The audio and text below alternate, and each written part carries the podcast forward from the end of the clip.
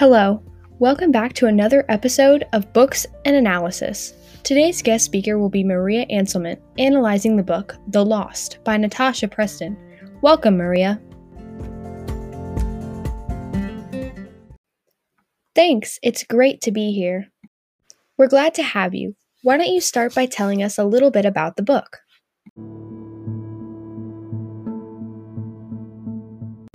Sounds good. The Lost is a young adult mystery book about two teen girls and their fight to survive. In a town where teens continue to disappear on a daily, main characters Piper and Hazel live in a quiet, introverted lives together. But when they meet two handsome college boys, they are instantly intrigued and will do anything to gain their interest. When the boys volunteer to take the girls out to a special place they had fixed up, Piper and Hazel don't hesitate to say yes. That sounds like a disaster waiting to happen.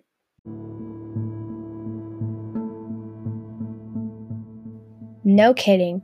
Piper and Hazel are then taken to a secluded building where they join many of the missing children.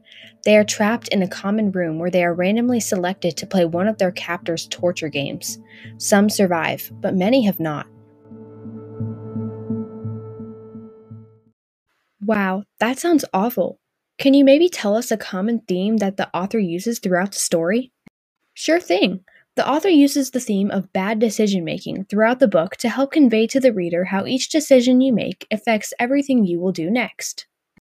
That's a very important message. Would you mind explaining how the author utilizes this in the text? Of course.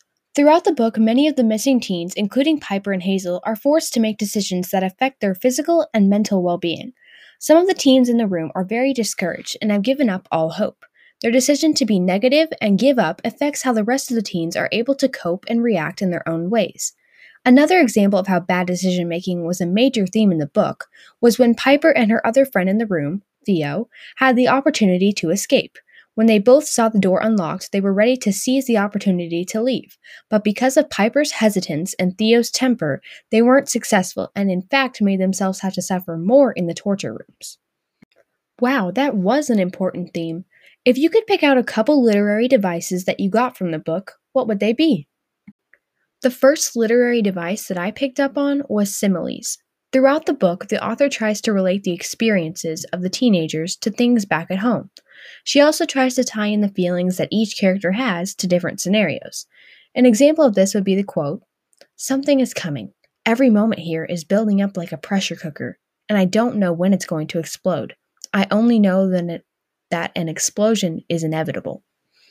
This quote shows the author's use of similes to help show the reader how the characters feel about the others, which leads to my next literary device.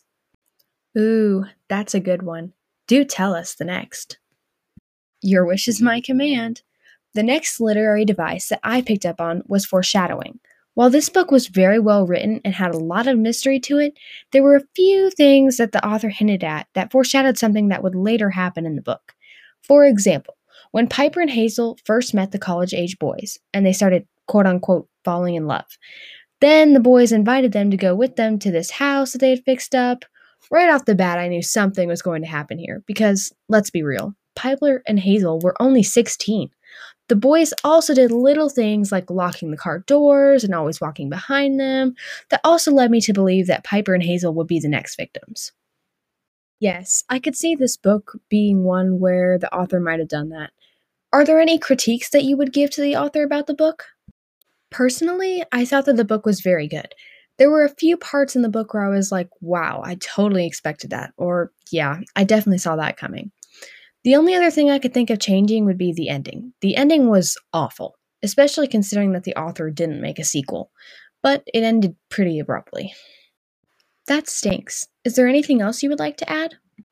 You only told me to mention one overall theme, but I think another important theme that came up multiple times was jealousy.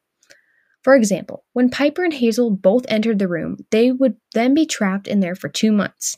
They both had very different outlooks on the situation.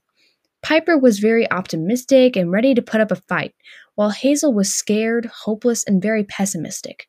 Piper met one of the guys in the room who also had a similar mindset to her, and they became good friends. This made Hazel feel left out, and she felt like she was growing apart from her best friend when she really needed her the most. This theme also occurred later in the book when Piper met another guy named Evan. Evan was even more similar to Piper. They both wanted to get out as soon as possible, logically or not. They also had a bit more of a love interest in each other. This then made Theo jealous. Overall, jealousy played a huge role in the book for developing characters' relationships and driving decisions being made throughout the book. Wow, this book sounds really good. Everyone listening should definitely give this one a read. Again, the book is The Lost by Natasha Preston. Thanks for doing this with us, Maria. Anytime. Thanks for having me.